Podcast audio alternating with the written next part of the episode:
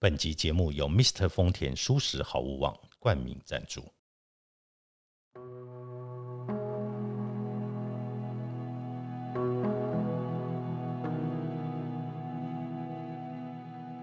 欢迎来到田定峰的安眠书店，每一天陪你说晚安。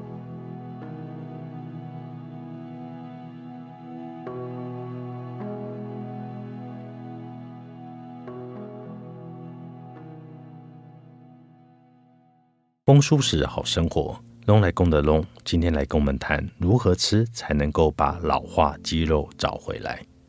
年岁的增加，很多事情会开始变得不一样。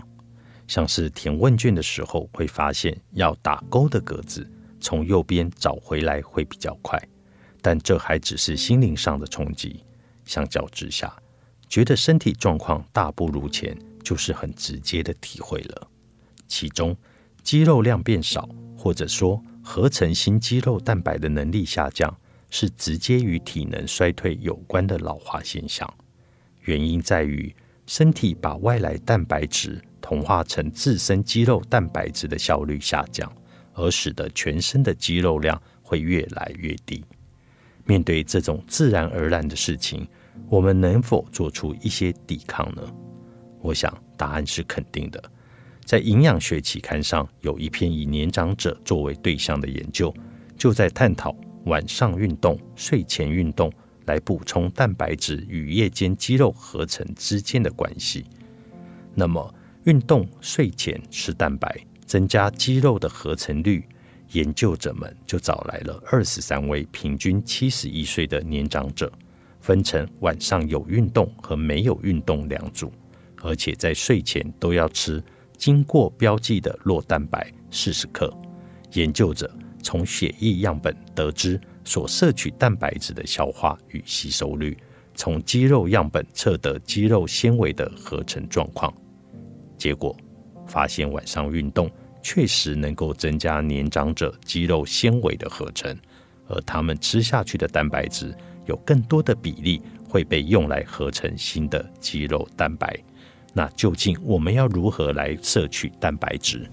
一般在摄取蛋白质来讲，呃，大众都会误以为都一定要从动物性的蛋白去摄取，但其实大家忽略的，其实植物性蛋白的摄取呢，除了更丰富之外，其实呢，还有更多的优势，比如说动物性蛋白在摄取的时候，其实我们都会不小心把过多的胆固醇跟脂肪给摄取进去了，所以其实我们在摄取的时候，反而要运动的部分、要消耗的部分会更多。那植物性蛋白在摄取的时候，除了可以把完整的营养素给带进来之外，另外呢，它也在增加我们其他的营养素，而不会把一些不应该摄取进来的东西。再摄取进来，所以大家不妨现在多关注到植物性蛋白这边，反而会对我们的呃肌肉的成长来讲，会相对上有帮助。对，其实大家在摄取蛋白质的时候，也要特别的注意。有很多的人以为摄取越多的蛋白质对身体是好的，可是动物的蛋白其实对身体有某种程度上面的伤害，比如。接近六颗鸡蛋的蛋白质量，或者一点二公升的鲜奶，平常如果没有在训练身体或肾脏不好的人，突然这么吃，可能会给身体带来不好的影响。而先从睡前有吃良好蛋白质食物开始，那么我们会建议你从一杯牛奶、一杯豆浆，或者从无糖优格、cheese 都是一个考虑的选择。那么，我们如何做植物性饮食的蛋白质的摄取的建议？在 Mister 丰田里面，其实有一个商品，大家可以去试试看，就叫 Rico Rico。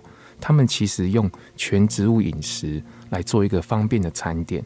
那第一个当然就是它的方便性，只要退冰之后啊，两三分钟就可以马上吃了。那口味上来讲呢，他们也用未来肉甚至鸡丁的部分，把这个口味好吃的部分也带掉。因为健康的东西最怕就是不好吃，那其实也做不久。那再来就是它的营养部分，其实大家也不用太过于担心。它的蛋白质啊，每一份大概都会有十五到二十克，都比市面上的菜色多出大概百分之二十。那碳水的部分，如果大家可以去选择花椰菜米的部分的话，碳水甚至可以压到二十克左右。所以更适合做减糖的人们。那膳食纤维更不用讲了，因为它里面有一些是用藜麦饭的部分，大概在七克上下呢，已经没有算很低了，反而它的膳食纤维呢可以拉高很多。而且更重要的是，Rico Rico 它每一份的餐点呢，它的热量真的都不高，大概都一份哦。你看它的分量也不小，大概都五百上下的左右的热量。所以其实这些里面呢，所有的蛋白质啊、膳食纤维，其实在这一份里面都已经很足够之外，还可以很好吃。所以这个是我们大家可以去做选择跟替代的。我们要如何吃才能够把老化肌肉找回来？内容由早安健康提供。